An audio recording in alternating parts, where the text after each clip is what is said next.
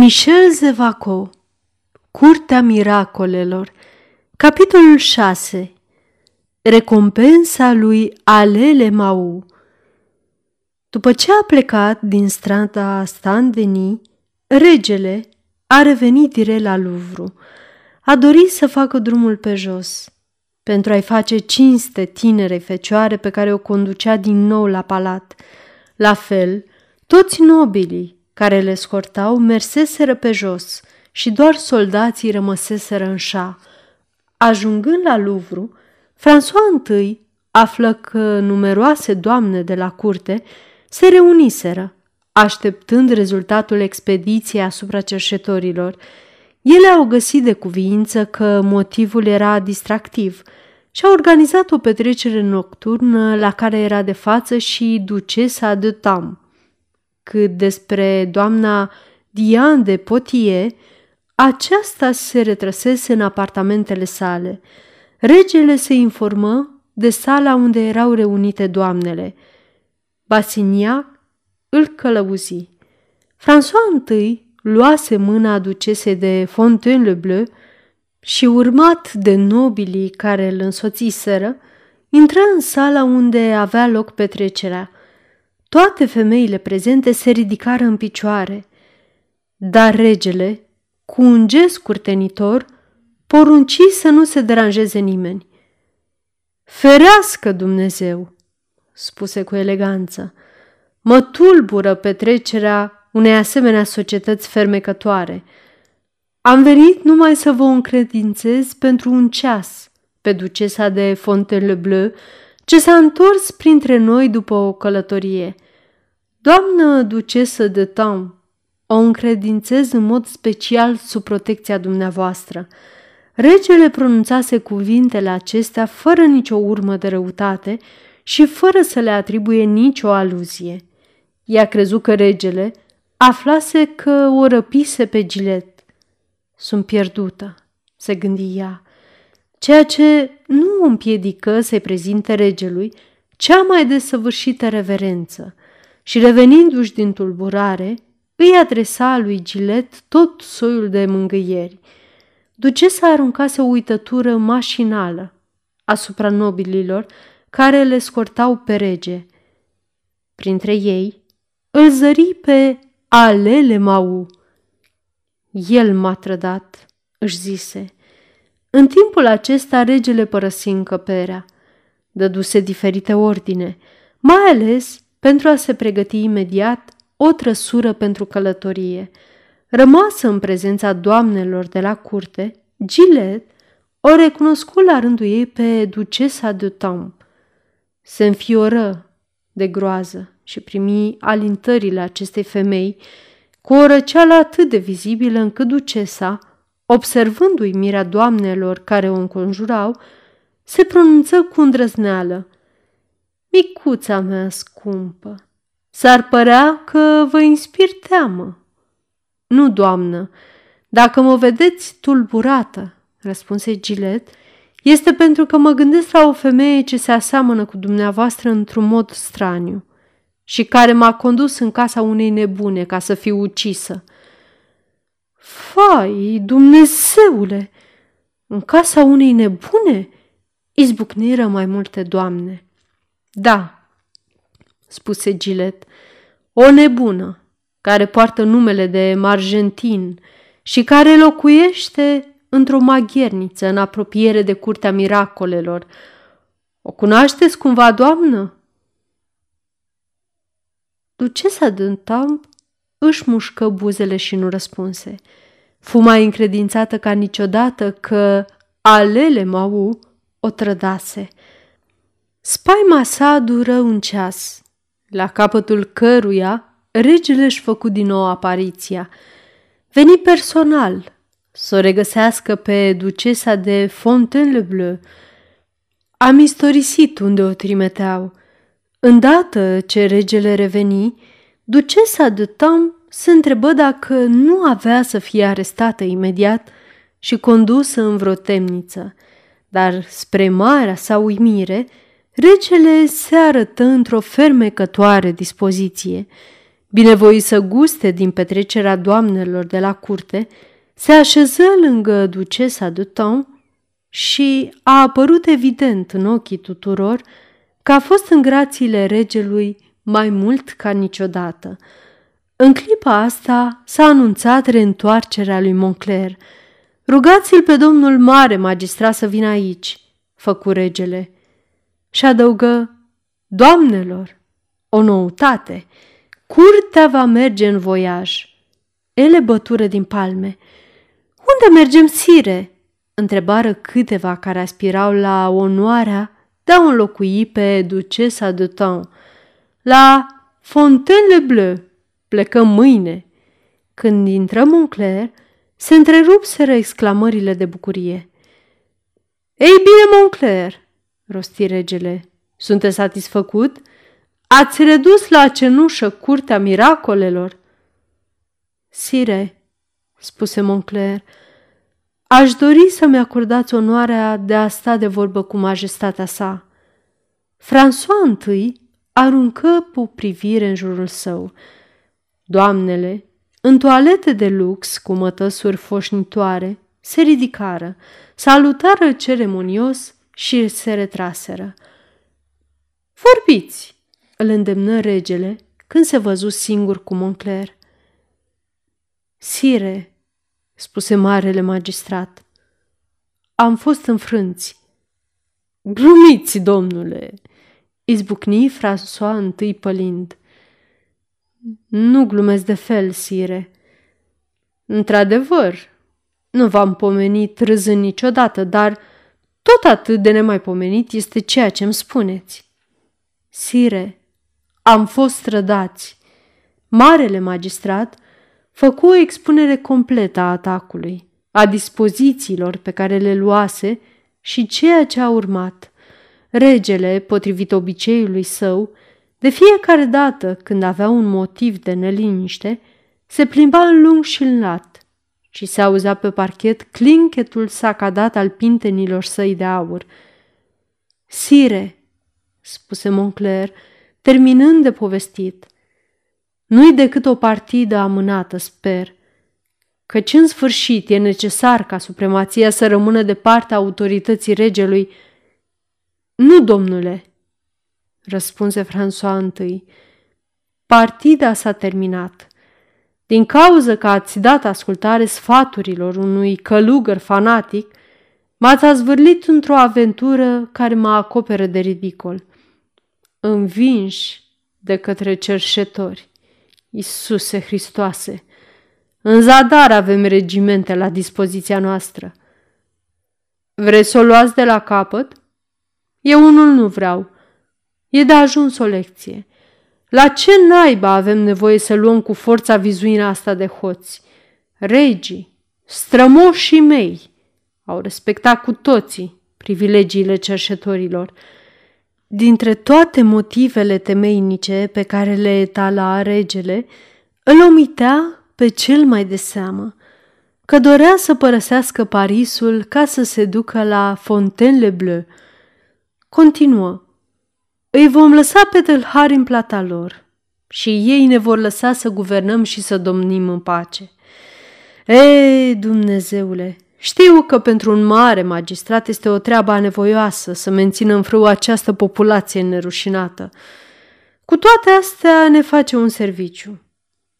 Tâlharii produc spaimă burghezilor, ori vreți să vă destăinui, domnule mare magistrat? Ei bine, Mă tem mult mai mult de burghezi și de popor decât de tâlhari. Sire, spuse cu răceală Moncler, dumneavoastră sunteți stăpânul, dar aș întreba pe majestatea voastră, despre care călugăr a adus vorba din auri? De domnul de Loyola, spuse tăios François I. Negați că ați vrut mai ales să-i fiți pe plac atacând curtea miracolelor?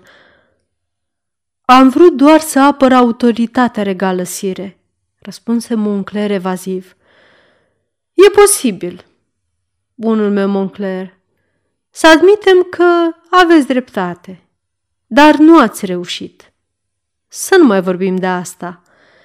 Marele magistrat se întreba de unde îi venea această bunăvoință extraordinară a regelui și așteptase că doar urma o izbucnire de furie și teribila izbucnire se rezuma la o neînsemnată dojană politică. La ce medita el oare? se întreba marele magistrat.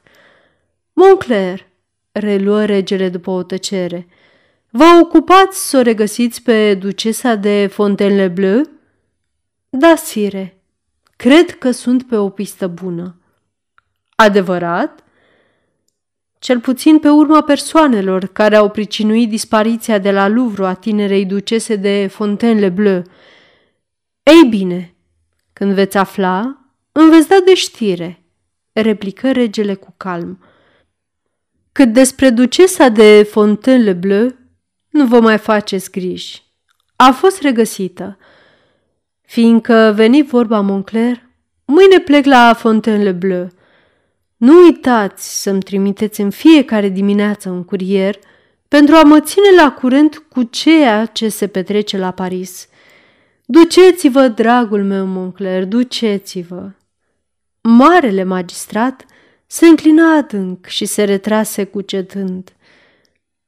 Tâlharii sunt învingători. Mica ducesă a fost regăsită fără ajutorul meu. Dublă înfrângere pentru mine. Regele nu mă ia la Fontainebleau. Mă aflu în disgrație. Să-l vizităm pe domnul de Loyola. A doua zi dimineață, Alele Mau se sculă foarte vesel și își făcu toaleta cu mare grijă, pregătindu-se să meargă acasă la domnul de Moncler pentru a-și căpăta înscrisul cu cei o mie de scuzi și de acolo să treacă pe la domnul trezorier al regelui. Gândurile lui Lemau erau dintre cele mai optimiste. În timp ce se îmbrăca, stabilea o folosință chipzuită și metodică a celor o mie de scuzei săi. Își va schimba întreaga garderobă, își va mobila mai confortabil locuința lui sărăcăcioasă și așa mai departe. Cât despre nenumăratele datorii, nici că se mai gândea la ele. După ce a terminat cu îmbrăcatul, tocmai când să plece și să deschidă ușa, se pomeni nas în nas cu o femeie cu chipul acoperit de glugă pe care îi se păru că o recunoaște. Plecați?" întrebă femeia. Ducesa de Tom, pronunță în sinea lui Lemau și cu voce tare adăugă. Scuzați-mă, doamnă, într-adevăr plecam și cum datoria față de rege mă solicită, mi este imposibil să întârzi. Ei, fugi de aici! Nici chiar pentru mine? Izbucni ducesa ce își scoase gluga. În timpul ăsta, intră în locuință, împingându-l pe Alele Mau și închizând din nou ușa. A, doamnă!" se arătă curtenitor ofițerul.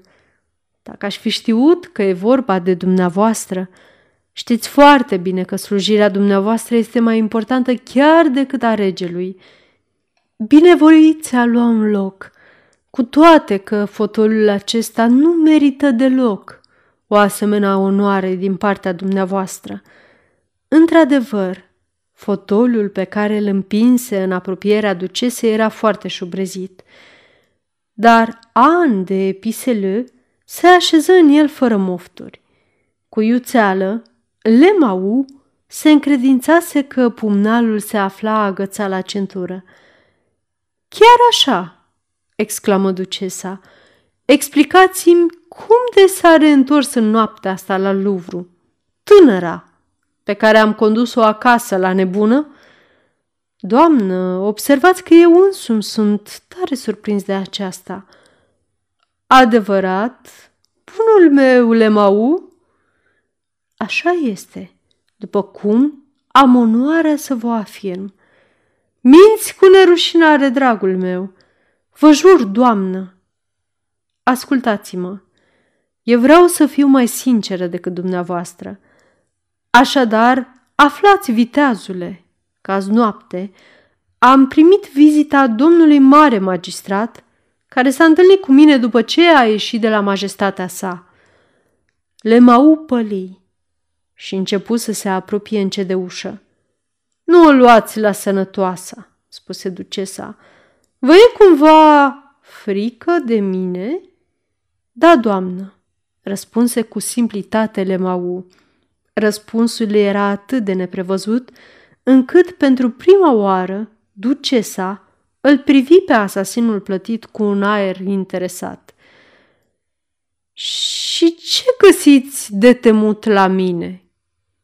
La dumneavoastră nimic, doamnă, dar am aflat de întâmplarea cu fructele pe care abiata doamnă de Saint-Albin le-ar fi mâncat, după care ar fi murit de colici. Sunteți zăpăcit, domnule Lemau, făcu ducesa cu o severitate care îl potoli mai degrabă pe Lemau. Să lăsăm deoparte poveștile dumneavoastră cu teama și cu fructele. Dacă vă doream răul, aș fi pus mâna pe dumneavoastră și v-aș fi aruncat într-o temniță. E drept, gândi Lemau convins pe deplin. Așadar, reluă ducesa, domnul de Moncler s-a întâlnit cu mine și mi-a adus la cunoștință un lucru care mi-a dat de gândit foarte mult. Și anume că avea ordinul regelui să vă plătească cu o mie de scuzi. Să nu pierdem timpul cu discuții inutile. M-a strădat. Bine, nu vă port pică. Și vin cu o propunere. Vreți să-l trădați și pe rege căruia i-ați făcut un serviciu azi noapte? Vreți ca la cei o mie de scuzi să adăugați altă mie de scuzi pe care îi veți câștiga de la mine? Asta ar însemna pentru dumneavoastră 2000 de scuzi, o avere. Lemau ascultase cu mare atenție. Fu convins că ducesa era de bună credință. Ce trebuie să fac?" întrebă cu sânge rece. Mai întâi să-mi povestești cum s-au întâmplat lucrurile azi noapte. Nemai având niciun motiv să mintă, Lemau făcut din evenimentele nopții o povestire foarte sinceră și foarte cinică. Ar fi trebuit, adăugă el isprăvind, să vă previn când am văzut-o pe ducesa de Fontainebleau. Dar sunt atât de sărac, doamnă, și atâta timp de când mă aflu în situația asta. Da, v-ați dat de partea stăpânului celui mai bogat. Vă repet, nu vă port pică. Nu sunteți decât o unealtă, iar eu trebuie să mă asigur de fidelitatea dumneavoastră plătindu-vă convenabil. Zău, doamnă, vorbi cu glas tare Mau, luminându-se la față. Aveți darul vorbirii. Așadar, sunteți hotărât să faceți ceea ce poruncesc. În schimbul unei simbrii acceptabile, de ce o mie de scuzi de care pomeneați?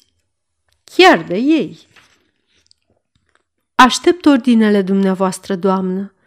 Despre ce este vorba? Să pun mâna din nou pe mica ducesă. E o treabă nevoiasă, doamnă. Aș, am un plan. Nu vă cer să vă gândiți. Vă cer să executați. Da, ca o unealtă folositoare. Asta mi se potrivește de minune. Prea bine, în cazul ăsta să fiți la prânz la mine. Regele părăsește Luvrul la ora două după amiază. Toată curtea pleacă la Fontainebleau. Mă aflu printre cei care pleacă. Dar eu sunt de gardă la Luvru. Nu vă neliniștiți în privința asta. La momentul potrivit, veți primi ordinul să veniți la Fontainebleau. Deja am dat dispoziții în sensul acesta. Cu cât ducesa prezenta mai multe detalii, pe atât creștea încrederea lui Lemau. Voi fi la dumneavoastră la prânz, doamnă, spuse el. Da, două ore vor fi de ajuns ca să discutăm. răspunse ducesa în timp ce se ridica. Prințesa se scotoci și scoase la iveală o pungă cu ochiuri de mătasă fină și o întinse lui Lemau spunându-i pe un ton firesc. Țineți, aceasta e arvuna. Lemau, cu plecăciune adâncă, apucă punga și o strânse în mână. În aceeași clipă, scoase un țipăt ușor. Exista fără îndoială un ac în pungă și acul îl înțepase. La prânz, nu uitați, făcu ducesa, îndreptându-se către ușă, ca și cum n-ar fi auzit țipătul lui Lemau. La prânz, doamnă, bizuiți-vă pe mine, spuse el. Ducesa ieși. Lemau rămase câteva clipe pentru a-i lăsa timp să se îndepărteze.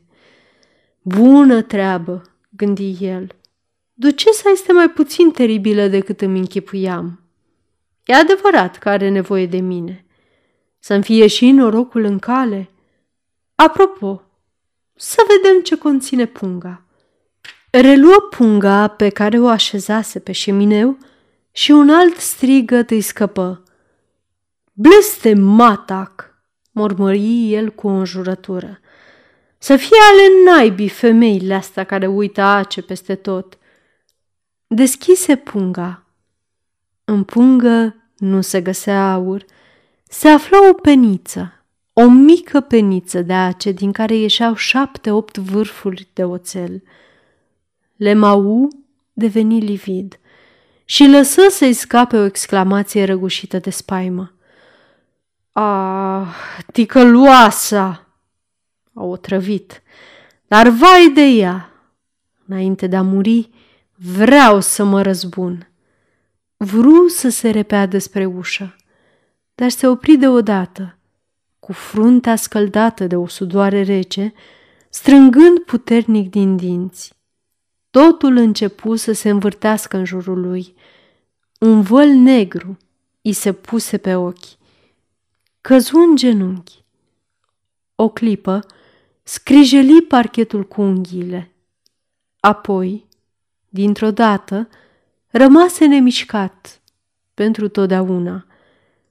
Cam la ceasul în care își dădea sufletul nenorocitul Lemau, mort chiar în clipa în care, pentru prima oară în viața lui, era să pună mâna pe frumoasa sumă de o mie de scuzi, cam la ceasul acela, contele de Moncler intra în camera în care cucernicul Iniaz de Loyola zăcea pe un pat.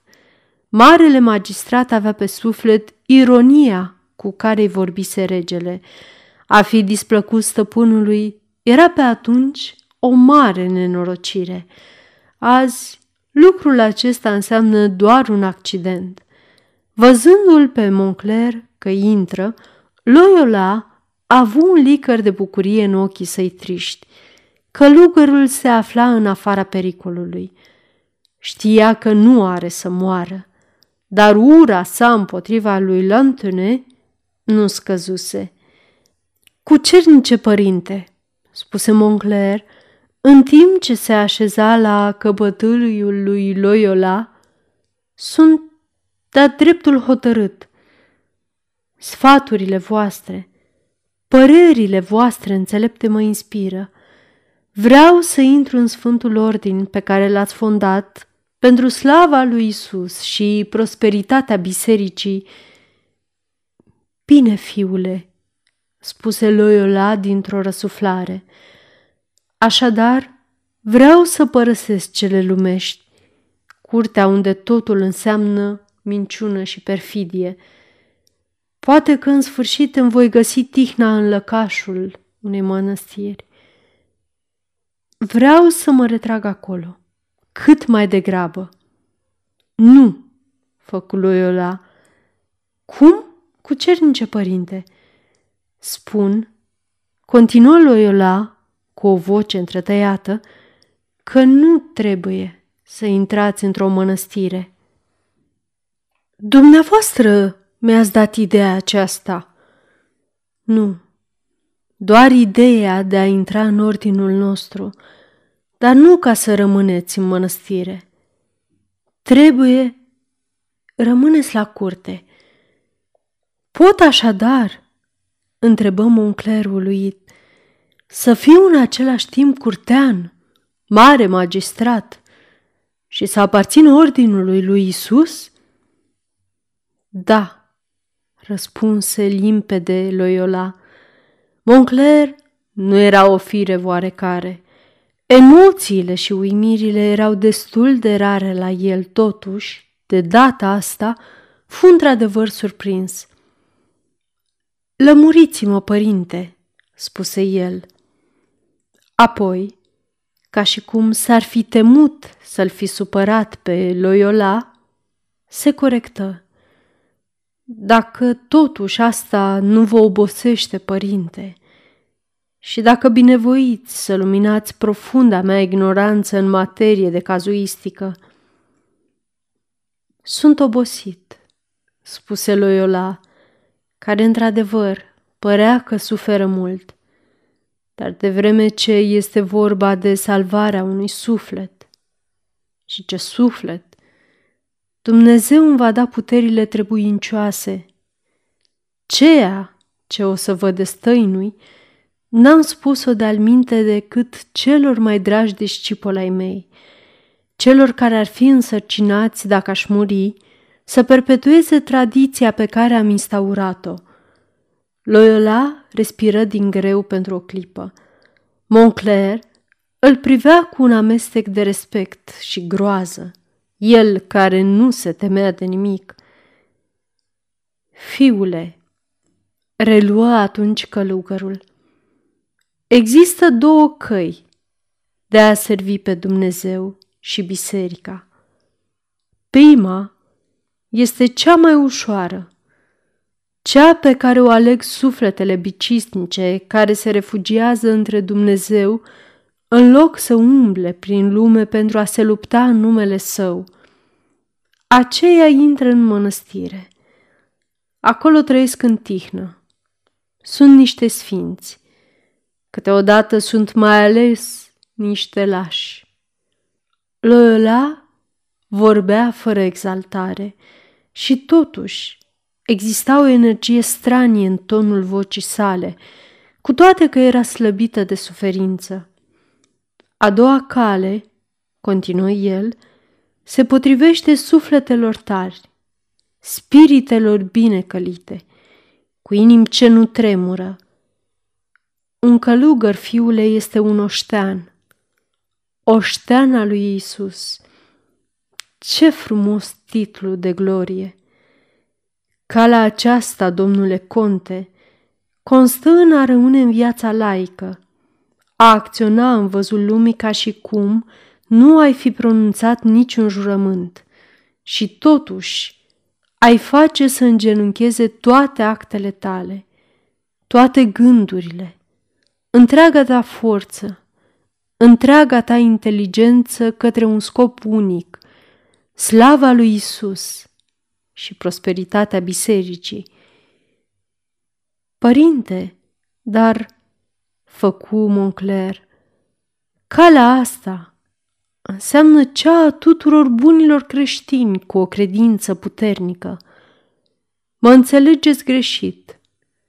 Cel despre care vorbesc, omul tare, inteligent și superior care rămâne laic și se devotează bisericii, Loyola se întrerupse pe neașteptate, apoi reluă. Înțelegeți, fiule, ce semnifică acest termen, biserica. Biserica, părinte, reprezintă ansamblul celor fideli, reprezintă turma pe care o conduc părinții noștri, mai presus de părinți se află episcopii, apoi cardinalii, apoi, foarte aproape de Dumnezeu, cele ale cărui picioare se odihnesc pe pământ și a cărui mitră ajunge la cer. Sfântul Tată, Asta înseamnă biserica dacă nu mă înșel. Aveți dreptate până la un anumit punct. Asta înseamnă biserica pentru prostime, pentru turmă, așa cum spuneți. Dar dumneavoastră, fiule, nu faceți parte din rândul prostimii. Biserica reprezintă, așa cum ați zugrăvit-o adinauri, dar există ceva deasupra preoților, deasupra episcopilor, cardinalilor și a papei chiar. Cine oare cu cernice, părinte? Întrebăm un cler cu o inexplicabilă uimire vecină cu groaza, căci se părea că avea să afle vreun secret de temut și că, într-o zi, în mod vizibil, avea să se deslușească pentru el lucruri care ar rămâne mistere pentru omul de rând. Noi, răspunse Loyola. Noi? Noi. Cu alte cuvinte, cavalerii fecioarei, adică Ordinul lui Isus, comunitatea sfântă, oastea atotputernică, în fața căreia regi, împărați și papa însuși și-au plecat capul. Când spun biserică, spun Ordinul lui Isus. Și Loyola îl privi pe Moncler cu atenție, pentru a observa efectul pe care cuvintele acestea stranii le produceau asupra lui. Moncler făcuse o plecăciune. Mă consider uluit, părinte, făcu el cu o voce tremurătoare. Loyola zâmbi. Spiritul auster al marelui magistrat, atât de dur cu cei slabi, atât de recalcitrant, atât de inaccesibil milei, îl plămădea după placul său. Continuă cu calm. Vă voi primi legământul, fiule. De îndată ce mă voi întrema, vă voi audia într-o mărturisire. Vă voi destăinui apoi rânduiala ordinului nostru și din clipa aceea veți face parte din el. Dar, după cum vă spuneam, legământul va rămâne secret. Pentru toți, chiar și pentru rege, pentru oricine în afară de mine, dumneavoastră nu veți reprezenta altceva decât marele magistrat al lui François I. Pentru mine, însemnați un membru al comunității lui Isus și pentru Dumnezeu, fiule, veți fi un ales. Contele de Moncler ar fi fost deci unul dintre primii iezuiți cu sutană scurtă – N-ar trebui să credem că instituția iezuiților cu sutană scurtă nu există și în zilele noastre. Din contră, este foarte înfloritoare și cuprinde oameni de stat, ziariști, romancieri, generali, magistrați, etc. Și cum va trebui să procedez pentru a sluji cu demnitate biserica? Altfel spus, comunitatea puternică din care voi face parte. V-am observat îndeaproape, fiule, și mi-am dat seama de credința adevărată a dumneavoastră, de inteligența dumneavoastră deosebită. Și v-am rezervat dumneavoastră una dintre sarcinile cele mai delicate, cele mai primejdioase, dar și una dintre cele mai de seamă – Veți fi unul din oștenii noștri de elită în tabăra dușmanului. Dușmanului, exclamă cu voce joasă Moncler. Loyola continuă nestingherit. Vă însărcinez să-l supravegheați pe regele Franței. Ascultați-mă cu luarea minte, fiule. Curând voi părăsi Franța. Ori E nevoie să știu mereu către care destine se îndreaptă acest frumos ținut. Nu trebuie să vă trădați dând sfatul regelui. Asta cade în sarcina mea, dar prin dumneavoastră, datorită zelului, grație credinței viguroase și a spiritului dumneavoastră de luptă divin, aș putea afla ce gândește regele și nu numai cum acționează, dar mai ales ceea ce vrea să facă. Moncler asculta fără indignare. Rolul de spion pe care îl propunea Loyola cu un veritabil cinism nu îl înspăimânta. Omul acesta suferea și dorea să nu mai sufere. Era deja o ființă domesticită. Sigur de influența sa, călugărul reluă. Mai ales vreau să știu ce gândește regele. În ce privință, părinte? În toate privințele, fiule, iar pe măsură ce evenimentele se produc, am să vă aduc la cunoștință asupra punctului special, asupra căruia trebuie să vă îndreptați cercetările. Până atunci, luați aminte la tot ceea ce face și ce spune regele. Acțiunile sale, vorbele sale în aparență lipsite de cea mai mică importanță, pot avea o însemnătate capitală. Pentru mine, vreau să spun, pentru binele bisericii și slava lui Isus. Și iată, vreți să vă dau un sfat trebuincios? Desigur, părinte. Ei bine, în fiecare seară, când vă întoarceți acasă, în secret, în cabinetul dumneavoastră, scrieți tot ce ați văzut și ați auzit peste zi căci nu trebuie să vă mai spun că ceea ce se potrivește regelui se potrivește la fel unor diversi nobili de cea mai mică importanță. Într-un cuvânt, alcătuiți istoriografia de la Curtea Franței, consacrându-vă în fiecare seară acestei ocupații delicate, veți fi sigur că nu omiteți niciun detaliu. Moncler păstra tăcere. Nu vă grăbiți să cugetați, fiule, spuse cu vioiciune Loyola.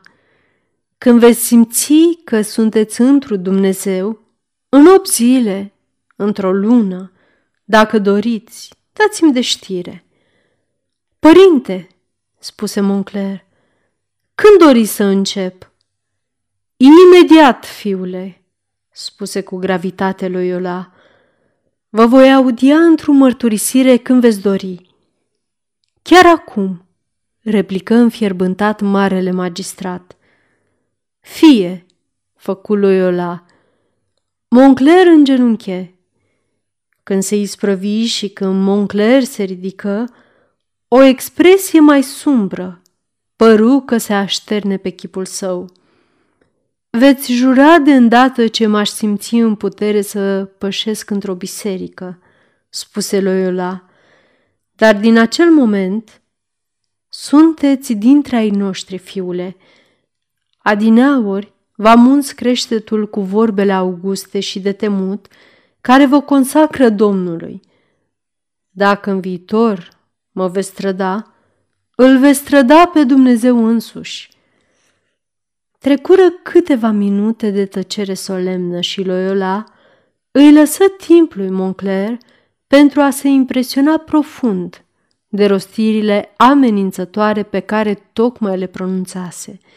Cât privește pe Moncler, accepțiunea aceasta definitivă îl lăsa rece.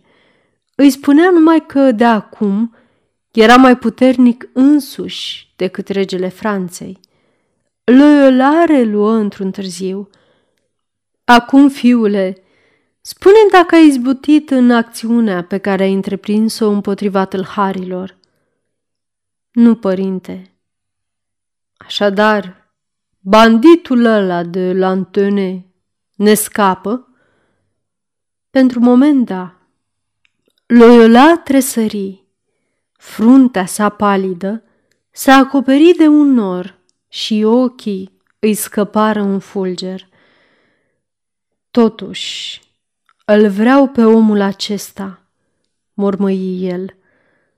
Răbdare, părinte, spuse Moncler, vă promit că va fi al dumneavoastră. Bine, fiule, am încredere în cuvântul dumneavoastră.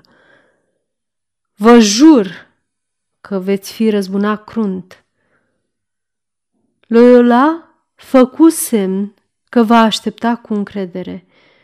Și Dole, reluă el, oficialul a început să instruiască procesul. Trebuie să se miște mai repede. Vreau, înainte de a părăsi Franța, să văd înălțându-se flăcările rugului său. Le veți vedea, părinte.